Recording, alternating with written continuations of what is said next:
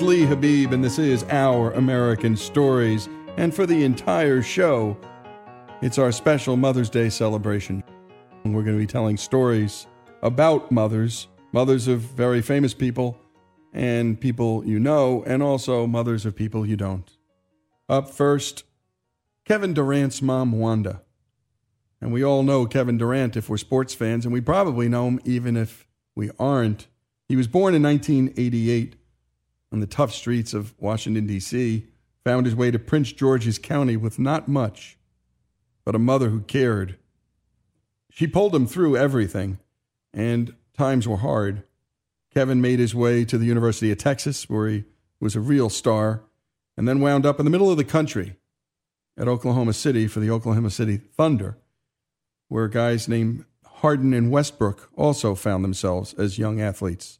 Three Hall of Famers on the same small Midwestern cities basketball franchise. And in 2014, Kevin Durant won the MVP award in the NBA and gave a speech that anyone who saw it could not forget. Here's Kevin talking about his mother, Wanda. And, and last, my mom.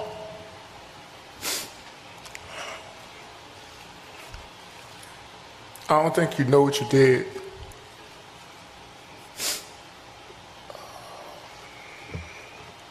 You had my brother when you were 18 years old. Three years later, I came out. We were stacked, the odds were stacked against us. Single parent with two boys by the time you were 21 years old. Everybody told us we weren't supposed to be here. We moved from apartment to apartment by ourselves. One of the best memories I had is when we moved into our, our first apartment. No, no bed, no furniture, and we just all sat in, in the living room and just hugged each other. Cause we, that's what we, we thought we made it. And when, you, when something good happens to you, I don't know about you guys, but I tend to look back to what brought me here. And you wake me up in the middle of the night in the summer times, making me run up a hill, making me do push-ups, screaming at me from the sideline of my games at eight or nine years old. We wasn't supposed to be here. You made us believe. You kept us off the street put clothes on our backs, food on the table. When you didn't eat, you made sure we ate. You went to sleep hungry. You sacrificed for us. You the real MVP.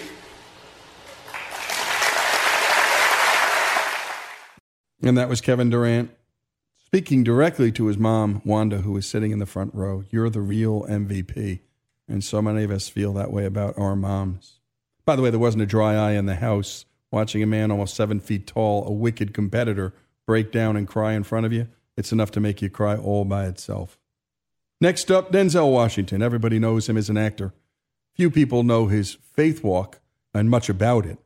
I'd urge you to watch the movies Flight and The Book of Eli, and you'll know what I'm talking about. It's a fundamental part of his life.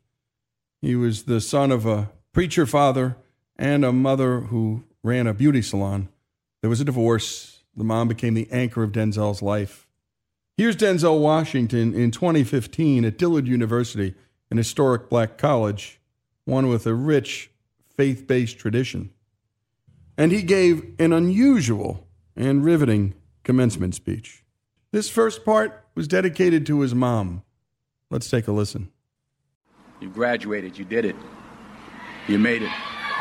Congratulations to you. And you did it all by yourselves. Nobody helped you.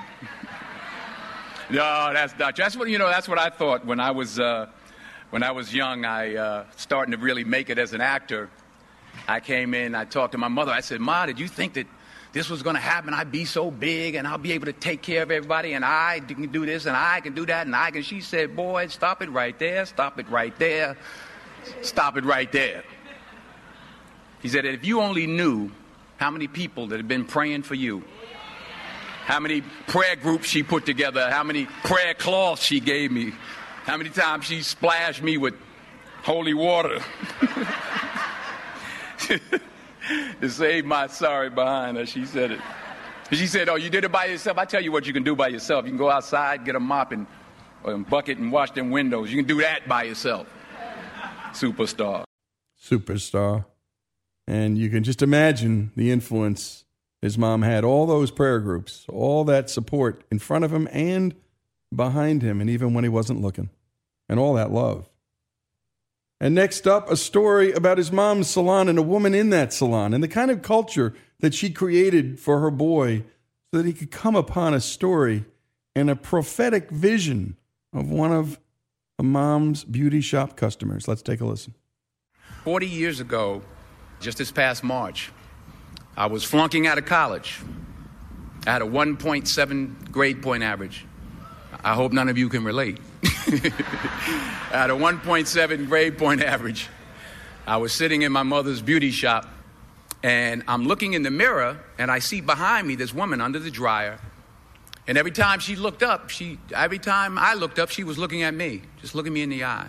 And I didn't know who she was, and I said, you know, she said, somebody give me a pen, give me a pencil. I have a prophecy. March 27, 1975. She said, Boy, you are going to travel the world and speak to millions of people. Now, mind you, I was flunked out of college. I'm thinking about joining the army. I didn't know what I was going to do, and she's telling me I'm going to travel the world and speak to millions of people. Well, I have traveled the world, and I have spoke to millions of people. But that's not the most important thing, the success that I had. The most important thing is that what she taught me and what she told me that day has stayed with me since. I've been protected. I've been directed, I've been corrected. I've kept God in my life and has kept me humble. I didn't always stick with him, but he always stuck with me. So stick with him in everything you do. If you think you want to do what you think I've done, then do what I've done and stick with God. And you've got to know that that came straight from Mama, because it did and he was a Fordham University student at the time in New York in the in the Bronx. Denzel Washington, Kevin Durant, their mom's stories. More mother's stories continue our celebration of Mother's Day here on Our American Stories.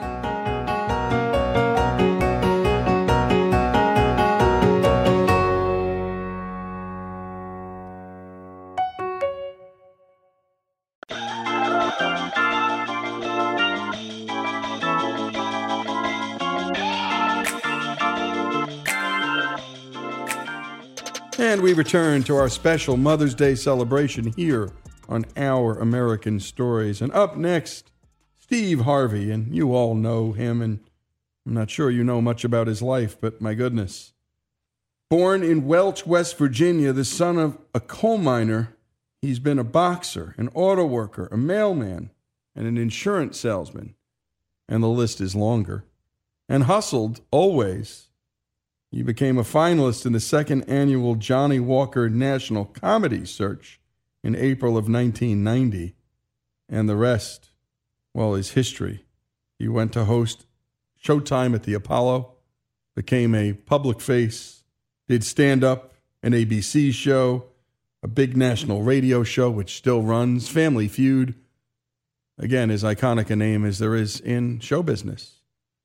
And his mother, Eloise, well, my goodness, you're about to hear what a central part she played in his life. Let's listen to Steve Harvey talking about his mom. She went to church all the time. Monday night, Tuesday night, Wednesday night, we skipped Thursday, Friday, we missed Saturday and Sunday, both morning and night service. That's prayer meeting, Bible study, choir rehearsal, usher board meeting number one, two, three, four, and five. I, I really was considering going to hell at one point because I thought that it was just too much church. But her image, her concern with image was everything back then. You got to dress up to go to church. That was her thing. It's, it's been instilled in me. I, I dress up all the time. I think about her when I'm tired. He's choking up here, folks. So consider that in this pause.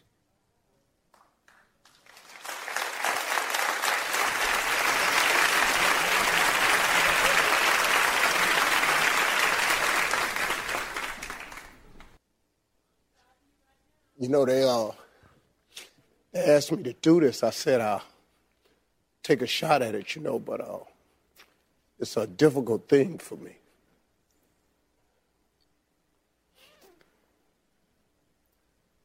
Okay. I uh, can only hope that in everything that she's taught me, that uh, somehow she's somewhere watching me. I hope that I've made her proud of the man I've turned out to be. Uh, haven't always been where I should have been in my life, but uh, I was trying. And I look at my life and where it's turned out. I think about all of the moments of things she taught me about acts of kindness and how to treat people. And don't do nothing to a woman that you want nobody do to your mama or your sister. I remember her talking to me about respecting women. And if you can ever grow up, do something on behalf of women, always honor them, son, because you'll need them until the day you leave here. I remember that. I remember her lessons about faith. She taught me to pray. She taught me about the weapon of prayer, how vital it is how important it is. Whether you believe that or not, that don't really matter to me. It has worked for me every single time I've used it. So as I sit here on a set that's mine and a TV show and everything else I got, it's because Eloise Vera Harvey taught me about the love of God and the respect of people. I love my mom. And you were just listening to Steve Harvey choke up. He could barely keep it together. Don't do nothing to a woman you wouldn't do to your mama or your sister, he said. Honor women. And she taught me to pray and the weapon of prayer. And he wouldn't apologize for that. And no one should. There he was honoring Eloise. But Steve Harvey wasn't done. He had another woman in his life to honor, another mother who also happened to be his wife. So Marjorie's here all week to help me uh, pay tribute to mothers, but I have a confession to make. You're really here so I can honor you.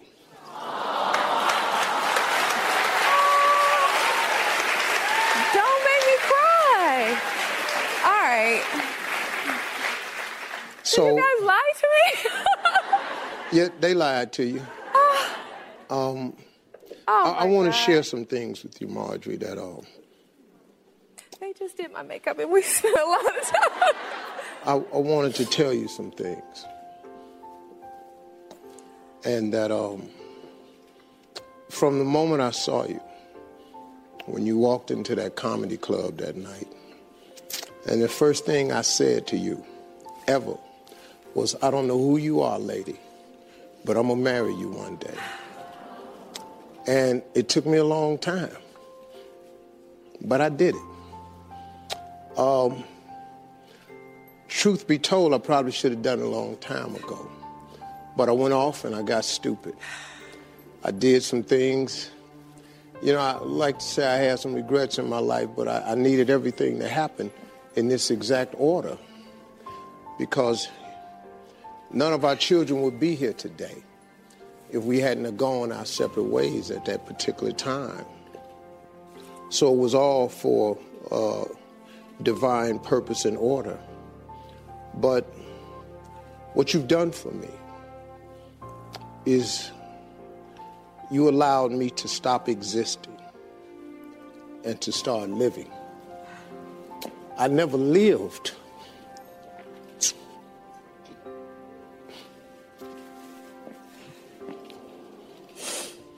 Before I met you.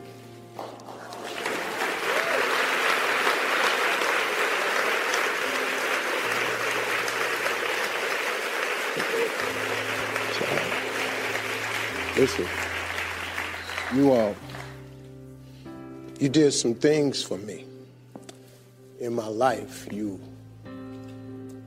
you made my children comfortable. They'd never been comfortable before in my previous life. You made my children have a place that they could come to finally call home. What you've done for Wynton,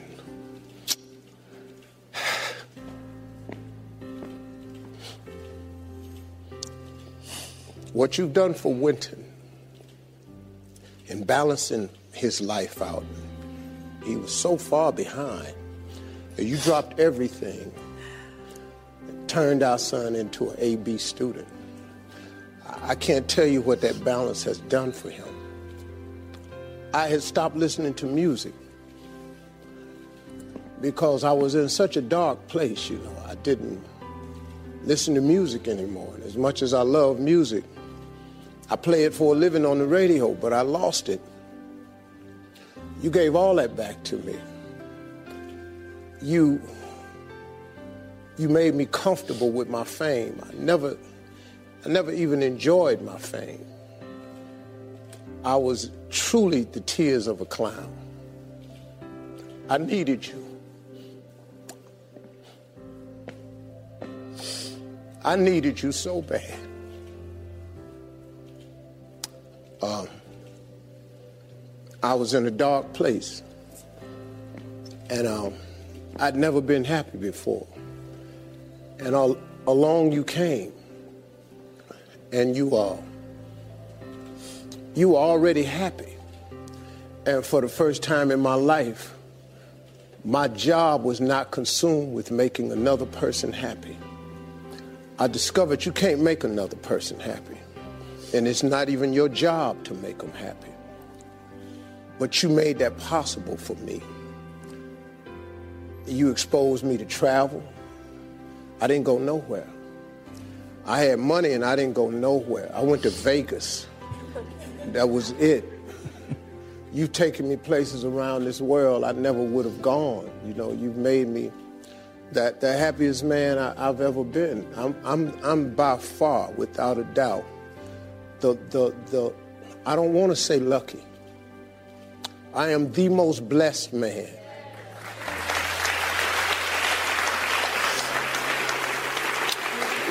I love you, Margaret. And you've been listening to Steve Harvey talking to his wife. And so much of that love has to do with her role as a mother in his life and his own kids, and bringing that sense of balance and that sense of unconditional love to him. I was truly the tears of a clown. And he's breaking up saying it, and we're sort of breaking up listening to it.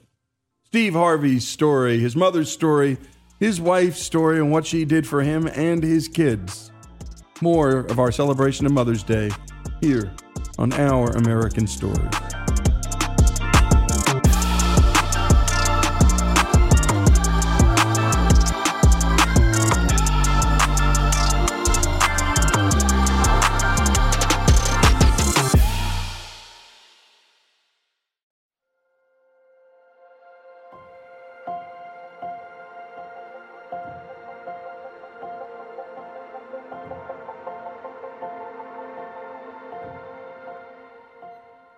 Is Our American Stories, and today we have a feature from one of our regular contributors, Stephen Rosiniak.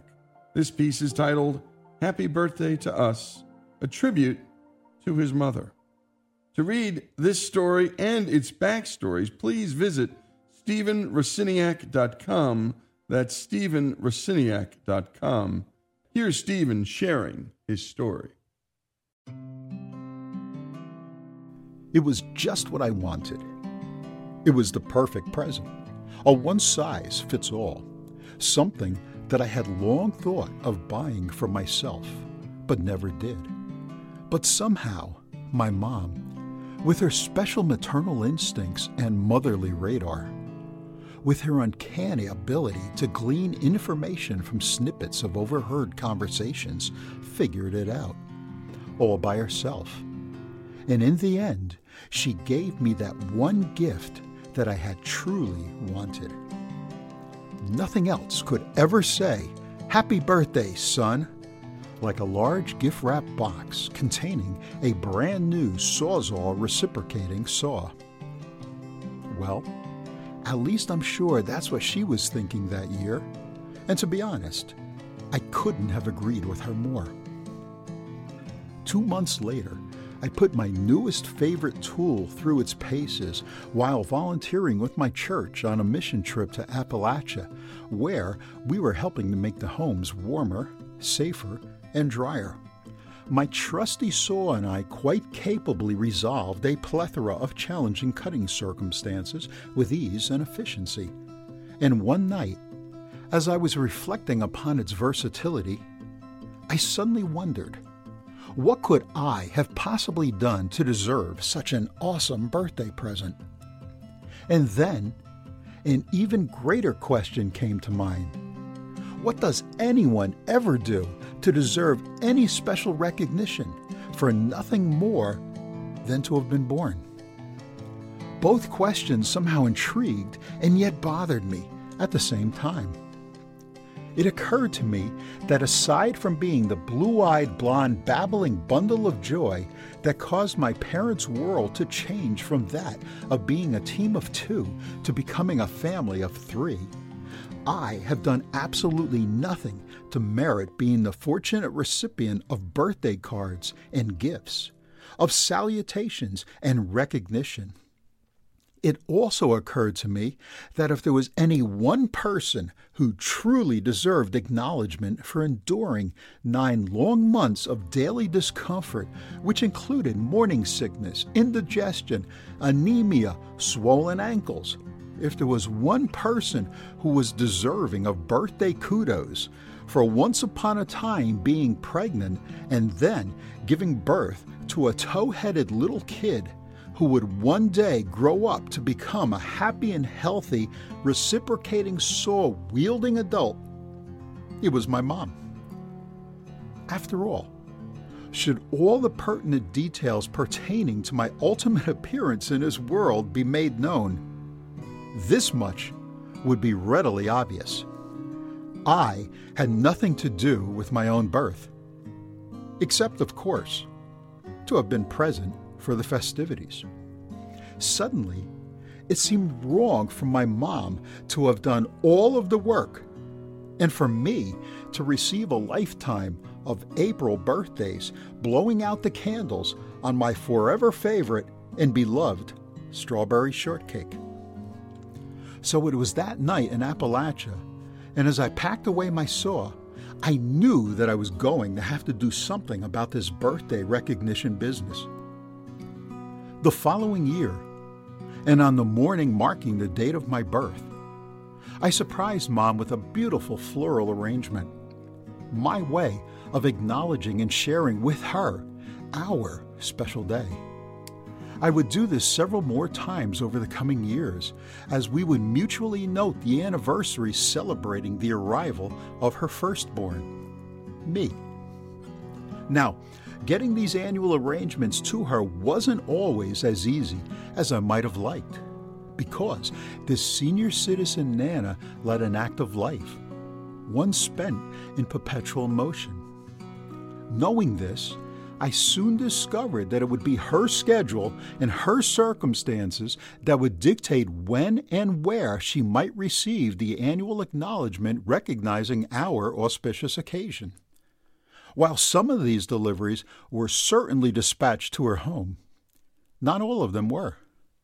Once, I surprised her by placing them inside her car outside the deli, where she often stopped for a mid morning cup of coffee.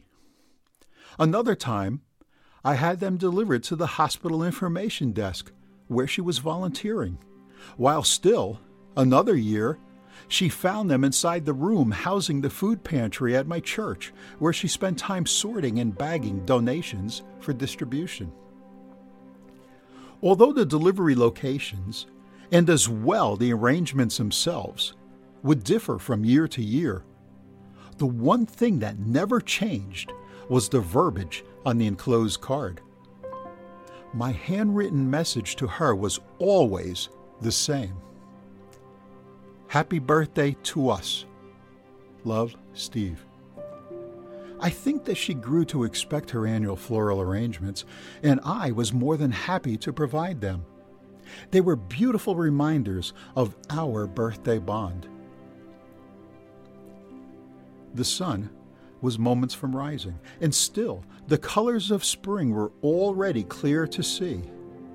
The bright yellow forsythias running the length of my neighbor's backyard, the linen white buds on the dogwoods, the mulchy green colors of the emerging leaves high atop the oaks and the maples.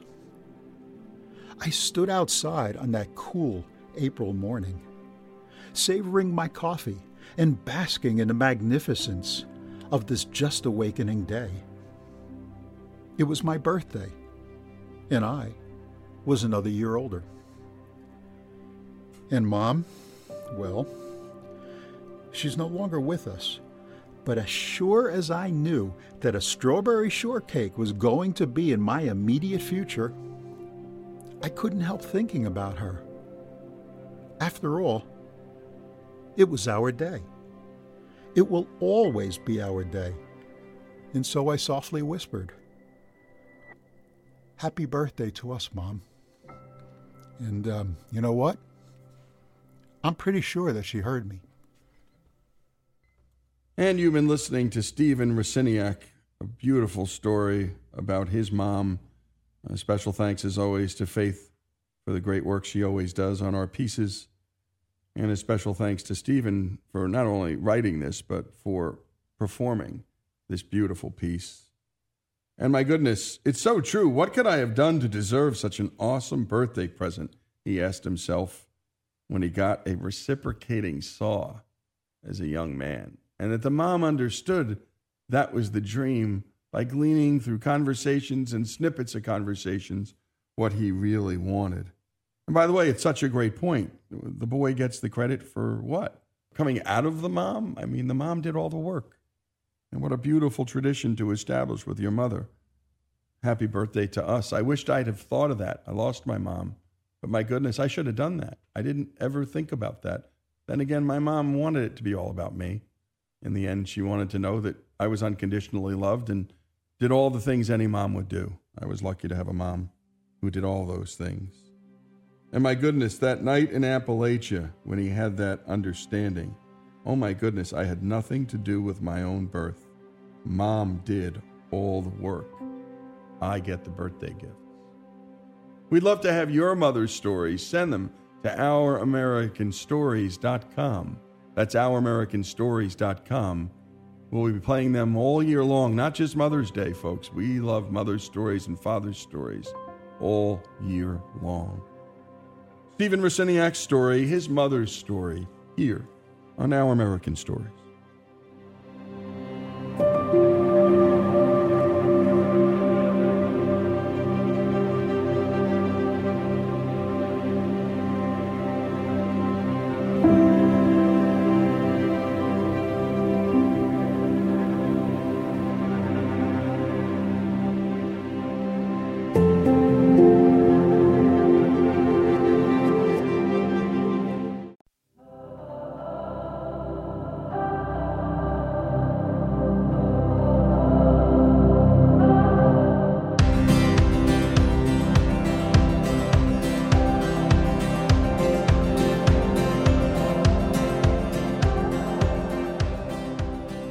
We continue with our American stories and our special celebration of Mother's Day. And now it's time for my own celebration of my own mother and her life. I wanted to start with a few quotes. First, from history and historical figures. All that I am or ever hope to be, I owe to my angel mother. That was Abraham Lincoln. If evolution really works, how come mothers only have two hands? That's one of my favorite comedians, Milton Berle. Your youth fades, love droops, the leaves of friendship fall, but a mother's secret hope outlives them all. And that's the great Oliver Wendell Holmes, one of America's great jurists and moral philosophers. The world didn't notice when she died in December of 2012 at the age of 80. But those of us who knew her and loved her, we all noticed. We lost someone who lived for us someone who loved us, someone who would have done anything for us and her friends, even strangers.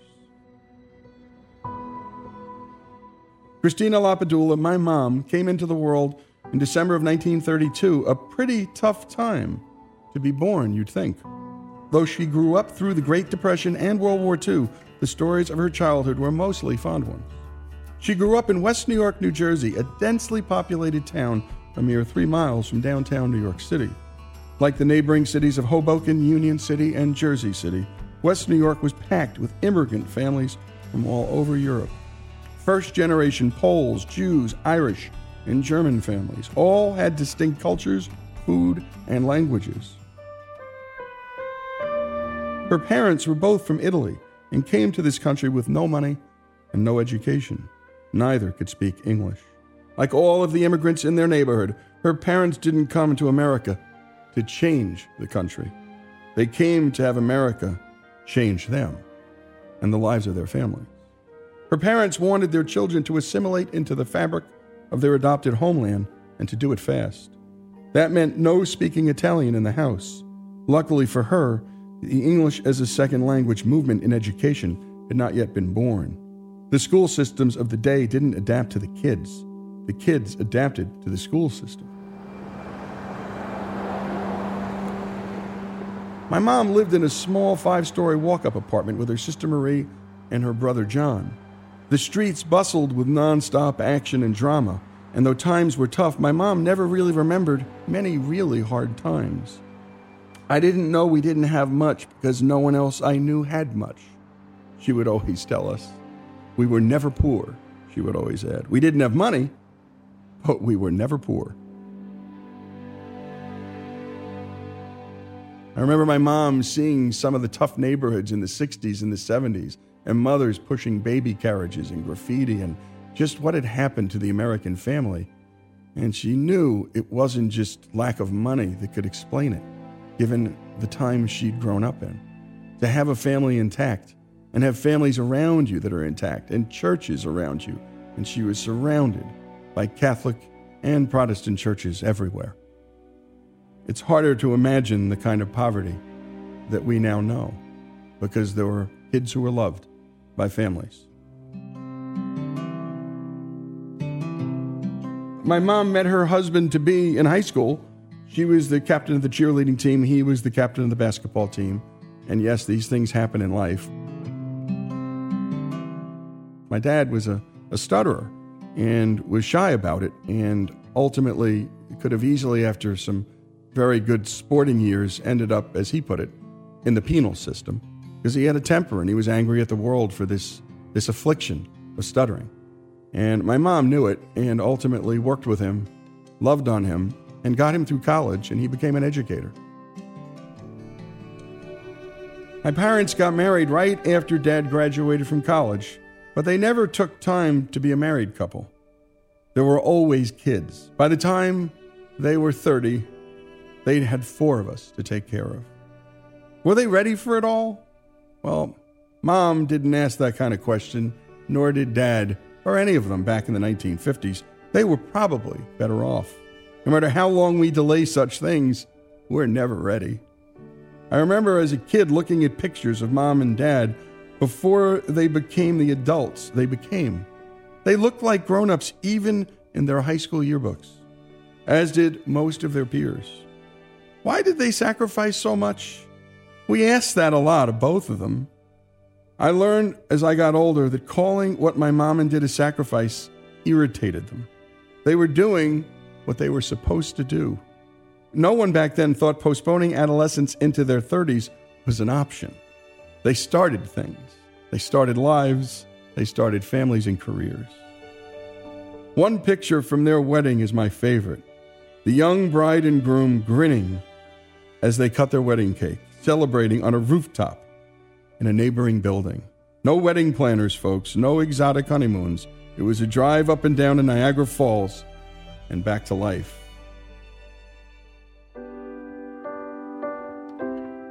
One of the great gifts my mom gave me, along with my dad, was watching a marriage grow.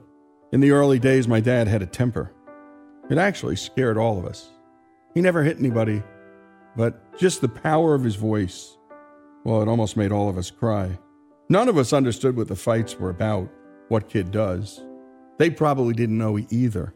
Sometimes I thought one of them would just call it quits. But always, always, the next day came, and there they were.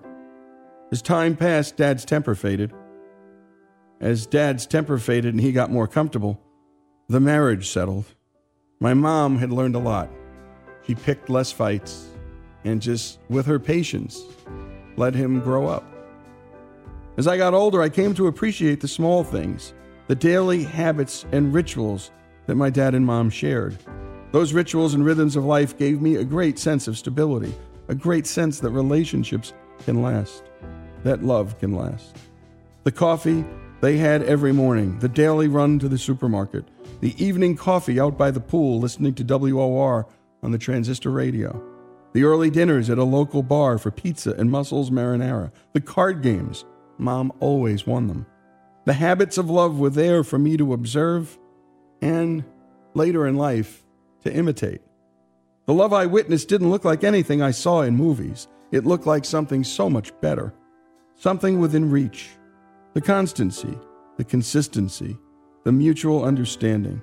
None of it was terribly exciting, but it was good for me. It was good for my parents, too. There's a line of theologian Dietrich Bonhoeffer who said this in a letter to his niece before her wedding quote, It's not your love that sustains your marriage, but from now on, the marriage that sustains your love. That lesson may be the greatest lesson my mom and my dad taught me. Marriage sustains love. The number of things my mom did for us, well, there are too many to count. But the thing we all most appreciated was her taking a job as a secretary at a local college, Fairleigh Dickinson University, so all four of us could go through college for free. And by the way, there were two years where all four of us were in college at the same time.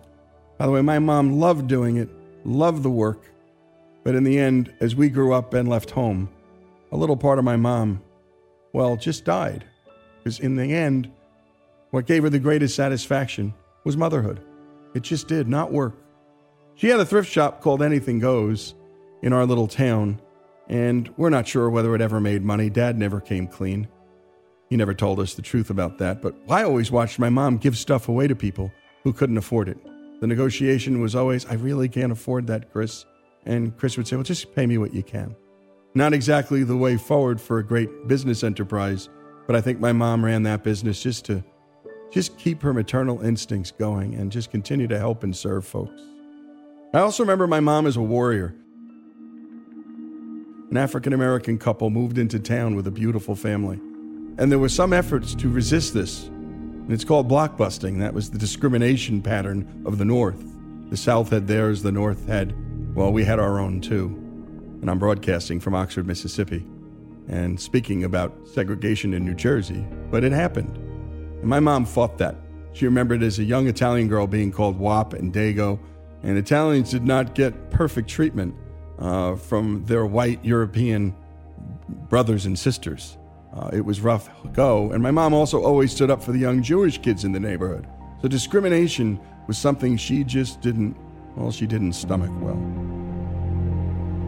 The other big memory I have is of my mom sharing with me one day as she gave to me the Purple Heart and the picture of her brother's tombstone in Saint Laurent, France.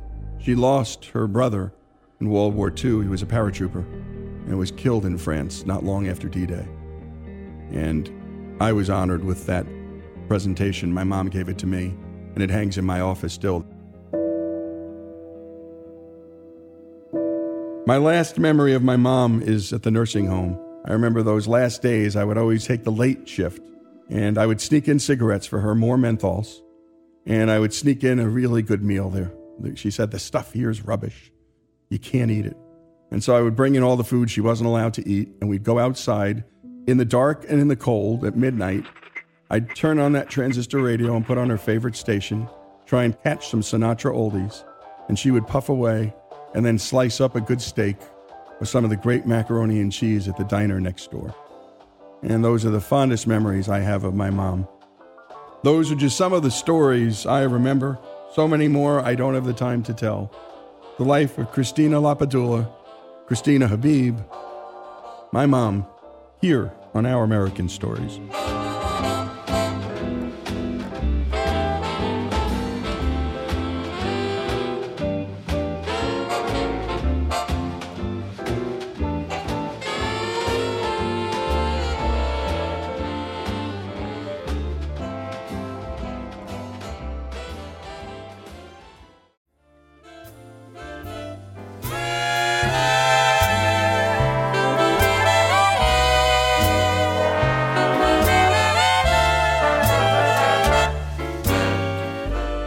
This is Lee Habib, and this is Our American Stories, and we're celebrating Mother's Day all hour long, all show long. And we're telling stories about mothers of famous people and people you know, and also mothers you've never heard of. Up next, a story about a mother from Wisconsin, born and raised in Illinois, but she settled down and raised a family in the Badger State.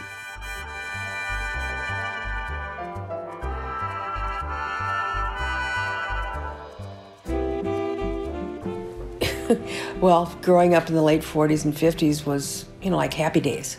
Nobody knew that they didn't have what they didn't have.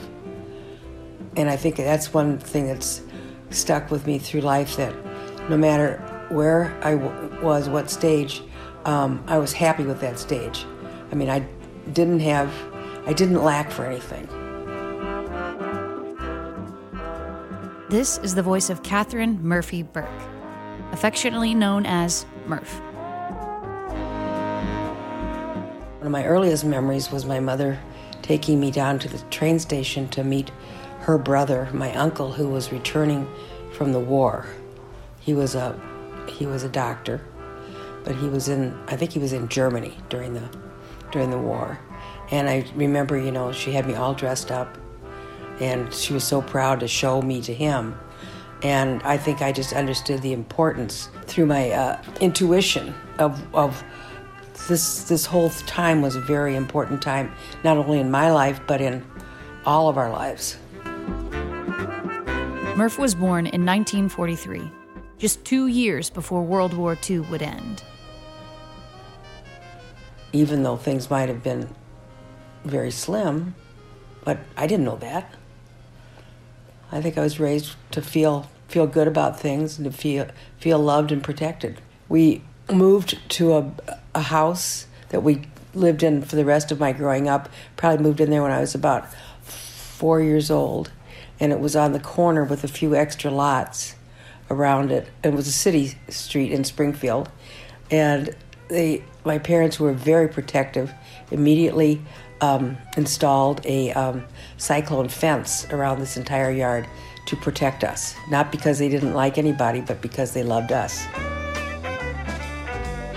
It was a confined childhood that way, and I read a lot. I think my siblings also read a lot, and my brothers, of course, they had to keep them active, so they did, you know, sports, uh, little league baseball, et cetera, et cetera. So it was a happening scene around our house, as with any large family. I think it was quite amazing. Faith had a lot, faith and religion had a lot to do with everybody's upbringing back in those days, as far as I know. And I can remember, you know, saying the the evening rosary, and we would, mother would have us all kneeling around the bed, and we'd be saying the Hail Marys and the Our Fathers, and half of us would be sound asleep on the bed. but boy, I don't, I it seemed like she did that forever, but I don't know really how long it was.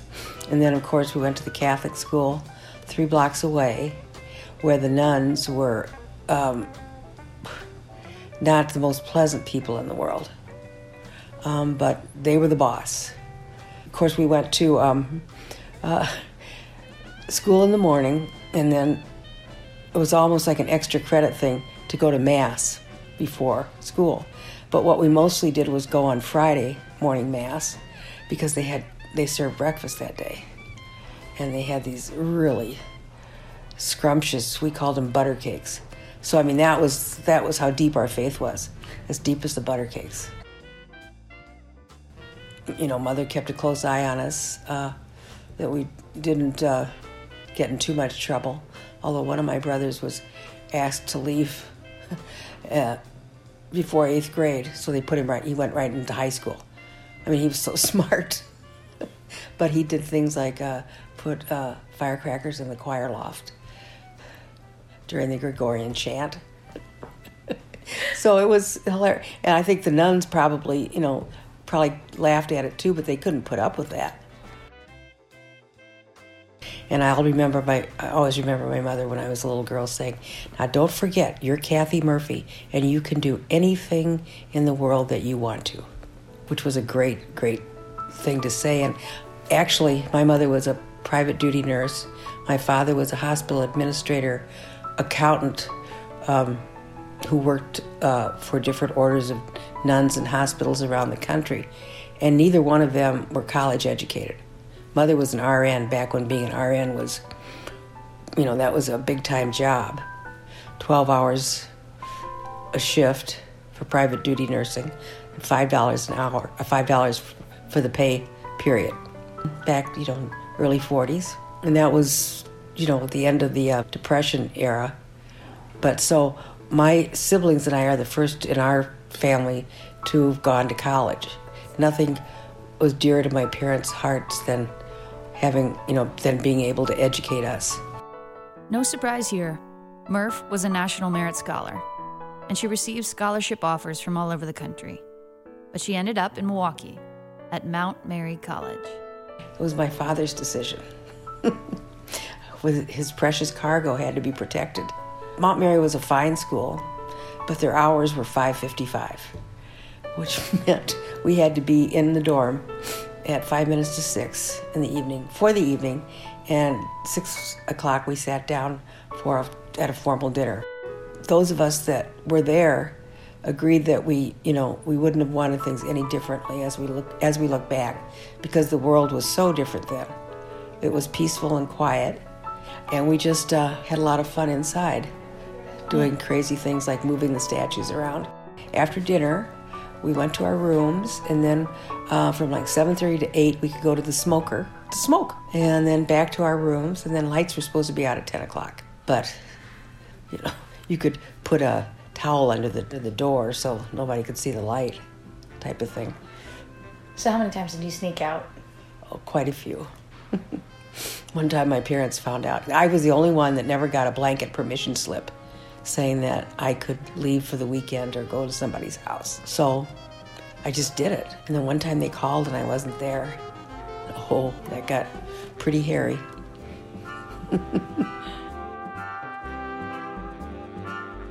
And you're listening to Murph Burke, her story, her life, and a bit of her mother's story. And when we come back, more of this Midwestern story, this Wisconsin story, in the end, this Milwaukee story, here on Our American Story, celebrating Mother's Day all show long.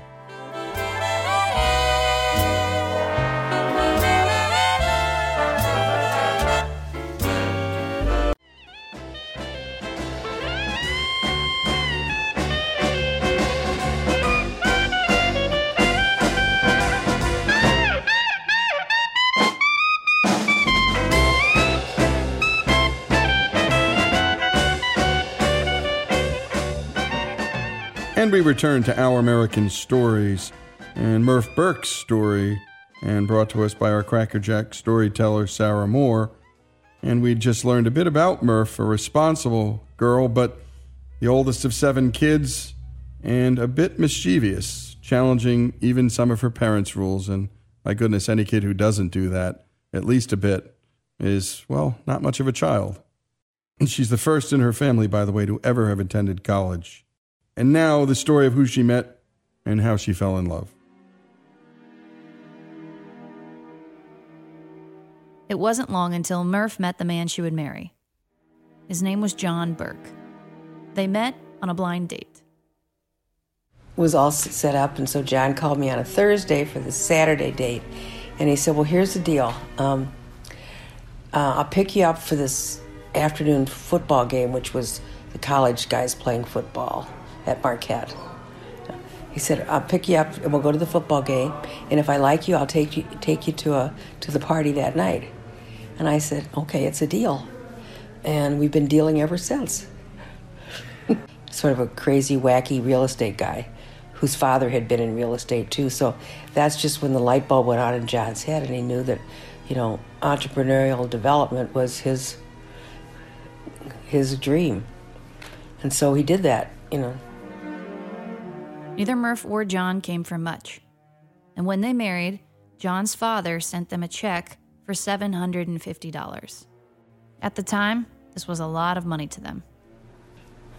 And it was up and down and you know taking chances and he he did that very well and you know I always support you know supported him emotionally through all that because well that's what you, that's what a, you know a wife did and he was doing interesting things and he didn't come home for lunch so he was out learning the whole topography of the whole area you know and then buying properties and um, learning everything about everything there was to know about this whole area that he could utilize in entrepreneurial development.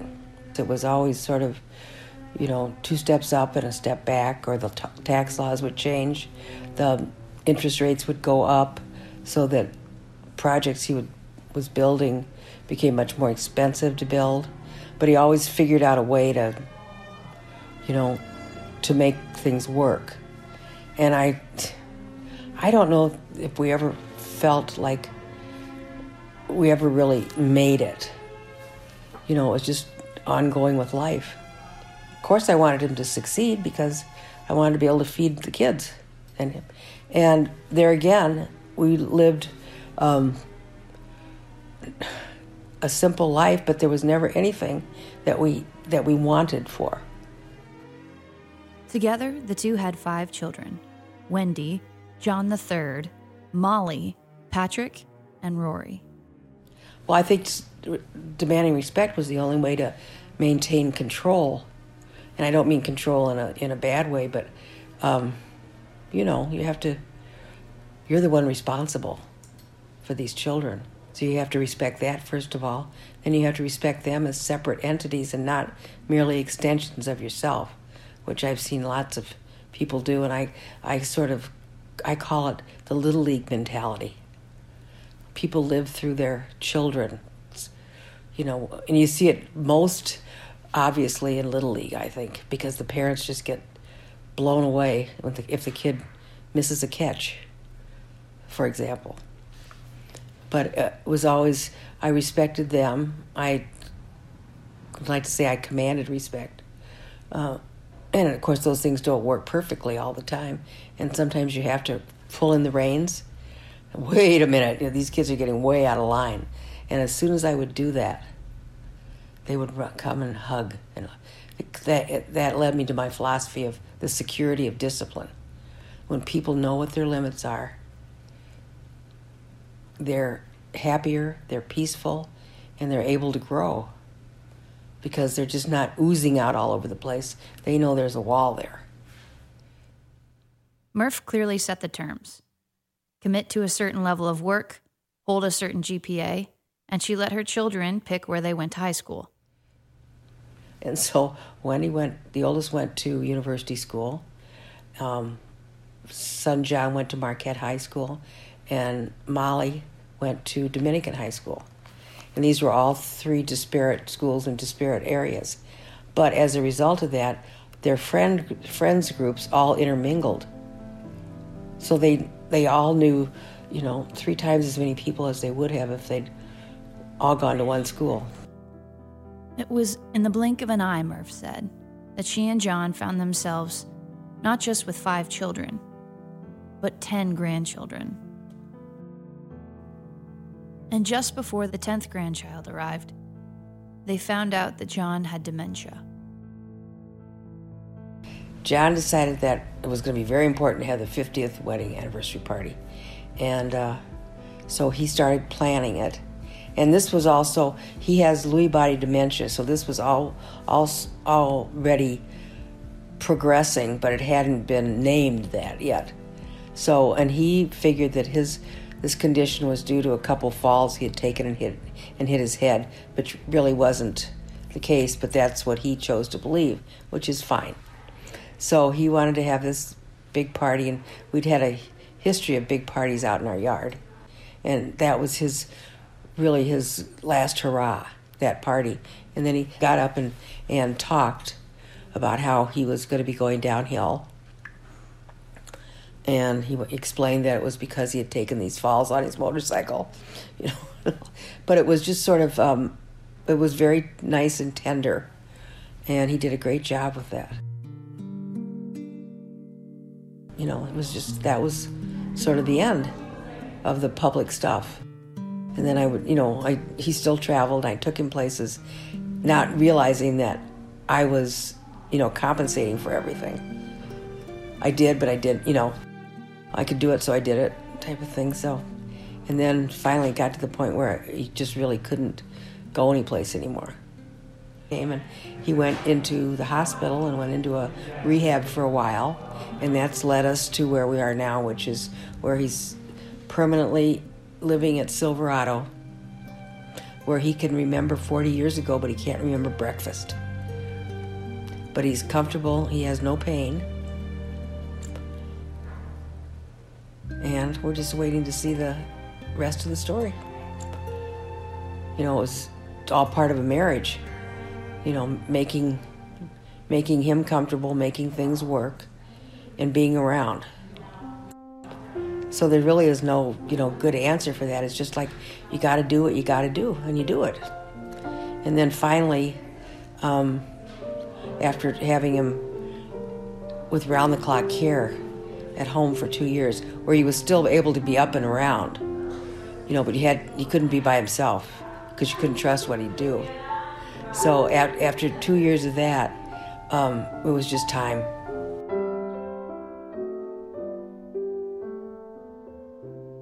Um, it was like every day there was a new test, a new a new problem. It was like getting you know bonked every day, but I just got through it. You know, and whether it was something breaking in the house or whatever it was, but there something. I mean, you can't, you couldn't foresee any of these kind of things. But you know, I just take it a day at a time. I never realized I was strong, you know, until my friends started telling me that in my 40s. You know, you're really a very strong person. I thought, who, me? I just did what, I just did what I was capable of doing. And so I'm hopeful that I can keep up that same, although diminished level of strength going forward and, you know, come to the end of, of this, this life and this planet um, in a in a good way. After Murph and I had sat down for this interview, John passed away on January 25th, 2019, at 77 years old. But as Murph put it, he was peacefully born to eternal life on that day.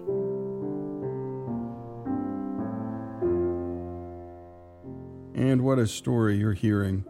When we come back, more of Murph Burke's story, our special Mother's Day celebration, for better or for worse.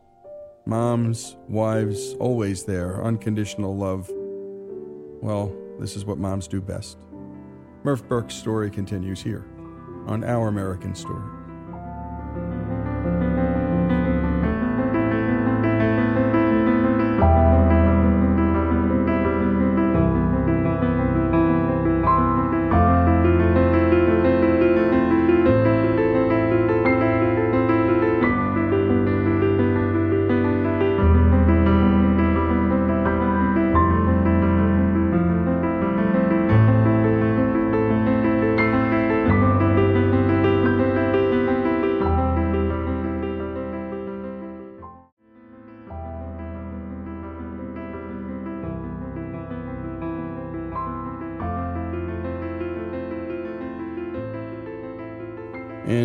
To the story of Murph Burke. Well, we thought it would be interesting to interview her children without telling her and ask them what they remember and admire about their mother and their upbringing. Now here's Sarah Moore with Murph Burke's children. Meet Rory Foley, youngest of the Burke Five, now married with two children of her own. I am the daughter of Murph and John Burke. I am number five out of five. My mother always told me that I was the only one who was planned, which was always a sort of funny joke because I still don't really know if it's true or not. Um, and let's see, I haven't, there's three girls and two boys, and it goes girl, boy, girl, boy, girl. There are 10 years that separate my oldest sister Wendy and me. And this is Molly, number three in the Burke family lineup. Molly Murphy Burke, and then when I got married, I became Molly Murphy Burke Sloan. So I also have Murphy as a middle name. I asked both Rory and Molly, what was it like growing up with Murph running the household? I was the middle child of five. I had an older sister, older brother, younger sister, younger brother. My oldest sister and my older brother were Irish twins, 13 months apart. And then 17 months later, I came along. So my mom had three, pretty much under three, three and a half. So that had to be quite a handful. I can't only imagine. And then um, there's a 10 year span between all five of us. So we were all pretty close. It's interesting. We grew up in the same house that my dad grew up in. At a certain point, um, before I was born, my parents bought the house that he was raised in from his parents, and then they moved down the road. So our grandparents were down the road, and we lived within biking distance to the maybe within, I don't know, less than a mile to St. Eugene's, which was our family Catholic parish and where everybody went to grade school, although I never finished grade school there. I was I went to another school after that. But the all five of us, it was just sort of a I wouldn't say a motley crew, but you know, it was a bunch of little kids running around. Um, my oldest sister understood that I was her, or she thought that I was her baby, and apparently she prayed every day when she was, you know, eight, nine years old that God would give mother another baby for her. and God did. And so she, I was always found on the back of her bike riding around. She took me everywhere. I was sort of her little living doll. I, we had great family vacations. Murph, Murph drove this old, always had this old station wagon, one of those Woodies that had the wood sides, and her um, vanity license plate said Murph. So I remember riding in the back of that because I don't think there were quite technically enough seats for all of us in there, but being the youngest, it was sort of, you know, no seat belts, just flopping around in the back. Every time I think about my mom, the first thing I think about is her driving us around in her station wagon, tapping her thumbs to her 40s music, and all of us, you know, in the background, I'm sure yelling. I can't imagine. She always seemed so calm and tapping her thumbs on the steering wheel to the music and um, you know that was something I'll always whenever I think of her I think of her like that. As well as um, she and my dad would go out a lot and I just remember watching her get ready and it was like oh she's so beautiful. And uh, sorry I'm getting emotional. Um, you know and just watching her as a child going oh she's she's just got she's just got it all together. And um, so anyway um, sorry about that. Um, Sorry.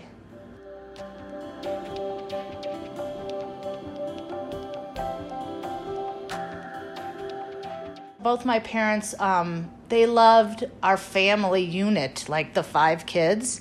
We were like the team. I mean, all of us. We did so many wonderful trips.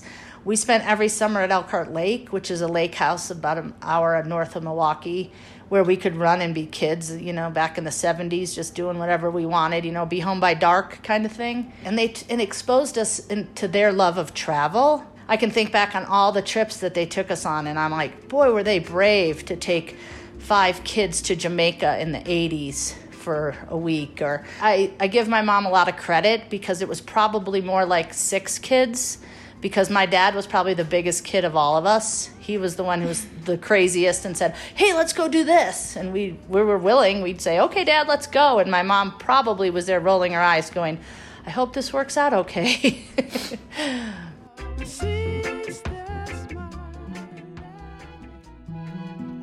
I loved being the youngest because I think I probably had it a lot easier than all of them because as my parents got older, and, um, you know, their perspective changed, and I think their they mellowed out a lot.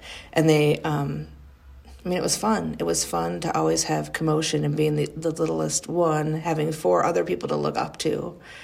And, um, you know, there was always action. When I was little, I was born with congenital hip dysplasia, um, a condition where my hip was out of socket. And they didn't find that at birth, but my dad found it soon after. Maybe I was, I don't know, six months old, which led to a bunch of um, body casts for me and a surgery at age two. And um, I just remember my mother always telling me the story how I was, you know, a few months old and I weighed, I don't know, 11 pounds and had um, 17 pounds of traction on my legs and I would we were in the hospital and I would slide up the bed and every few hours she'd have to pick me up and put me at the bottom of the bed. And I just remember these pictures of her being so young looking and then having me this child, you know, in these casts and maybe now I just cling to that because now being a mother myself, it's it's so poignant to to think of all the things that she did that I was unaware of until I am now a mother and how grateful I really am for what kind of mother she was. My mom is an amazing cook as well. Even though every morning, as and for breakfast, she would just lay out the cereal, and uh, she'd be reading her paper, drinking coffee, while we'd be fighting over the green sheet to try to get the comics so we could read the comics before we went off to on the school bus. Um, I just have great memories of her always making meals and all of us always standing around. When's dinner? She would make these wonderful, um, we call them duckies or ricotta balls, like donuts and stuff that she sort of fashioned um, after beignets from New Orleans because that's one of her favorite cities. So I just have so many memories of her, um, you know, making just amazing meals, and I and as an adult dad to contend with every night. And we had a sit down meal every night, as my mom's doing, saying, you know, this is, you know, set the table. And that was part of our daily life. She was so, I don't know, filled with this sort of quiet, elegant wisdom that was there and firm, but um, so, I don't want to say subtle as if it wasn't important but it wasn't, um, you know, she was not a yeller. She didn't yell at us. She just instilled with us these values sort of in this um, gentle, firm, and loving way. I didn't grow up with parents who were just my friends. I'm not afraid and to say no to my kids and not be their friend and to be their parent first because that's their my job. And I'm sure I learned that from my parents because my parents always had our back but they challenged us to, you know, um, do the right thing even when no one was watching. And you're listening to Murph Burke's Children. And my goodness, all parents would want to hear, well, words like that spoken with such, well, such honesty and directness. She was firm, she was gentle, and you just hear kids not gushing, very matter of fact, uh, just singing praise to mom in a in a very direct way, in a very beautiful way. When we come back, we're going to hear more of this remarkable lady's life. And there are so many moms like Murph Burke. There are Murph Burkes all over this country. And we're celebrating them here on Our American Stories with one specific Murph Burke, the Murph Burke, if you're in Milwaukee. When we come back, more of this remarkable American story here on Our American Stories.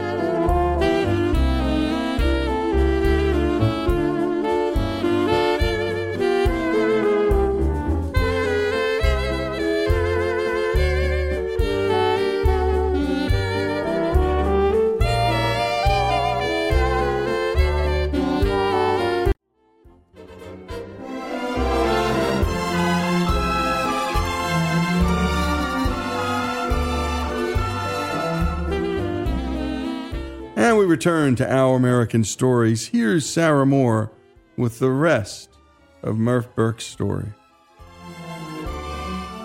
Rory is not only a mother of two, but she's a sculptor and an artist based out of Milwaukee, Wisconsin. as far as I can remember, I just always was drawn to making things, creating things, and painting. I always knew or felt that she was an artist, and I don't say that lightly. I mean, somebody that can really, you know, see and do things. And so she did well through high school, and uh, she was applying to a lot of different schools. And I said, "Well, just do me a favor and fill out, you know, the application for Rhode Island School of Design." And she said, "Oh, mom, I would never get in there. I, you know, that's silly. You know." I said, "Just please, just do it as a favor for me." This is my fifth child, so, and so finally, um, she she did that. So she slapped together the res the whole portfolio that she had to have. That you know, a reg, you know a regular application would have taken a long time and you know fine tune the work and stuff. Well, she really slapped it together and used some things she already had or whatever, and um, she they they admitted her right away. It was just, and I mean, I say, well, I was pleased but not surprised. and so, um, she went. Uh, so she went to to RISD, and I drove her out to college. Drove her out to Providence, Rhode Island, with the, you know, with the SUV full of all of her stuff. And we get there, and um, um, the sophomore students were tasked with, un, you know, with helping the freshmen move in, and so I get there and I look at this bunch of people, these 18 and 19 year olds, and I'm just, oh, I mean, there was some, there was one guy that became a good friend of Rory's who had so many piercings, I don't think he could have gotten through a metal detector at the airport. I mean, these guys were, you know, and they, that's the way they thought they, that's what they thought they were, you know.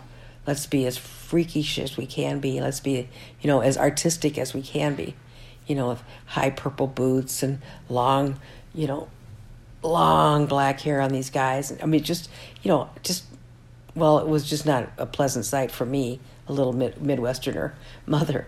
But, um, and I was leaving my, my youngest child there.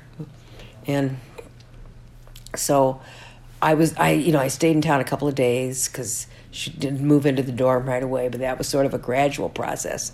So she, then I'm, I had to leave to drive back to Milwaukee, but I had to stop in New York City for a couple of days for a couple of meetings.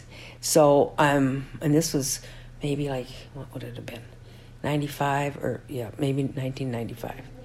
Um, and so we didn't have a car phone, didn't have, you know, anything like that. Um, and so as I'm leaving my hotel in New York, she calls, Oh, hi, mom, how are you? I said, Well, I'm fine. How are you? Now, this is the kid who didn't talk to me for four years in high school.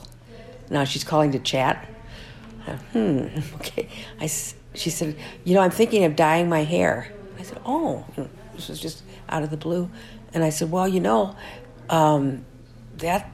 If you if you're going to do that, your hair's so dark, you better you know you'd have to bleach it out first to be able to get the kind of color you want. I'm just blathering because I you know didn't know how to respond, and uh, so I said, listen, I've got to go now. I'm checking out of the hotel. I'll call you when I get home. So I left and I'm driving west through, you know, Pennsylvania and Ohio and Indiana. And finally I get home to Milwaukee at about, say, 2 o'clock in the morning. And I've just been, you know, mulling this over the whole drive. And I just didn't have any any idea what what to do. So then I went to bed, went to sleep, and I woke up about 6:30 in the morning. I thought, "That's it. I've got it." So I called her, and I said, "Rory, I said I don't mind if you dye your hair, but if you get any strange piercings or tattoos at all, you're out of there. We're not gonna we're not gonna you know pay for your schooling." And she said, "Oh, thank you, mom." because it gave her the security of discipline again that she could tell people, if I do that, I'm out of here. When you expect stuff from your kids, they rise to that expectations and want to do the right thing. So I believe I was held up to that, and I do that to my own kids today. And we all get along. You've met Murph, you've met her daughters, now meet the third generation. Here's Murph's namesake, Murphy, the oldest grandchild from the Burke family. when we spend time together, usually when we have breaks, either I have a break in school or something, our time is usually spent with Merce together somewhere. And also, um, this current year, I was a freshman at the University of Georgia and I joined a sorority. And Merce actually flew down for my parents' weekend, so I got to spend the weekend with her and show her around my new life. So that was really special. But her favorite story? Mom always was like, Merce does not bike. Like, she doesn't ride bikes. She just never was her thing, you know? And so I'd never seen her ride a bike until this past Thanksgiving. We all were in Hilton Head, and us kids were at the house. It was me, my sister, and I think one of my younger cousins, and Merce. And we all were like, well, let's go meet everyone. And it was like probably a mile to where everyone was eating lunch, but we all had bikes. So um, we were like, oh, let's all go. And we had one tandem, one tricycle, and one tiny little bike for my cousin. So we were like, hmm, how are we going to do this? Are we going to put Merce on the tricycle or the tandem? Both, not very good options. But Merce decided to get on the tricycle, and it was the first time I had ever seen a bike, her on a bike in my life. And tricycles, like even I tried to ride the tricycle, and it was really hard. It was kind of terrifying because we were riding in the road. When cars would come, like the tricycle was really hard to steer, so she kept like just like tilting her body and steering off the road and me and my sister were on the tandem not really able to do much help because we're kind of struggling too. So we're just watching her like oh my gosh what is gonna happen? And then our cousin who's like he was like six or seven was like come on guys come on why are you going so slow? And we're all back there like like relax relax. That was really like something i'll never forget watching her bike for the first time that i'd ever seen She's never afraid. She'll try anything. Like mom and her Rory and her family were sitting at the lunch place like, "Where are they?" And then we showed up with Merce on a bike and they were all like, "What is going on?" you know, she'll say, "Oh, sure, I'm game," even when it might not be in her complete best interest. um, but she's yeah, she's never really been one to be scared. At least in my minds, I can't remember her ever being scared of anything, whether it's talking in front of a huge group of people or, you know, taking one of us um, off to school or to, you know, driver's ed or any of that kind of stuff. She was always game. Molly has three kids and lives in Colorado. Rory has two, the youngest two grandchildren. They wanted to share something with their grandmother as well. And we'll hear from Fletch first, because he's already five years old Fletcher, Fletcher Donnelly Foley. And what are your most favorite things about her? Um, she let us play with the, in the pool. Uh, I love her. John, named after his grandfather, goes by Jack. My name is John Murphy Foley. Uh, I think about she is super nice and lets us play in the pool sometimes. And and she is a little funny because um, she says like like probably ghosts are real. No, they aren't. Well, on TV. If you were to leave her a happy Mother's Day message, what would you tell your grandmother? I love you and thank and thank you for sometimes letting me have one of your gummy bears. Um, I love her more. Um, and she lets us play in the pool and lets um um have some gummy snakes. And here's Murphy again on what Merce means to her. I've been really blessed with not only my family but all the opportunities and experiences that I've gotten to have just because of her. And I would say that um, I am looking forward to the next time I get to be with her because home is where your mom is.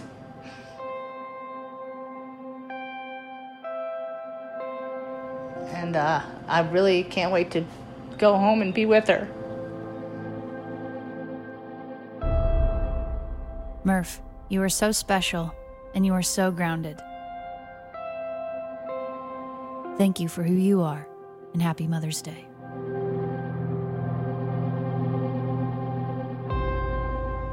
And my goodness, what a beautiful way to end our Mother's Day celebration all around this great country. Daughters, sons, grandchildren, giving that same universal message. We love you, Mom. And Murph has accomplished so much in her lifetime. She's a mover and a shaker in her community. She's an art lover and a major patron of the arts. She's involved in urban renewal and prison reform efforts in downtown Milwaukee and all over the country. And she's invested time and resources into bolstering the education systems in Wisconsin. That maternal instinct, it just never dies. But most importantly, she is a mom and a beautiful one. There's nothing more beautiful, folks, than that. Murph Burke's story, the story of so many moms across this great country, celebrated here on Our American Stories.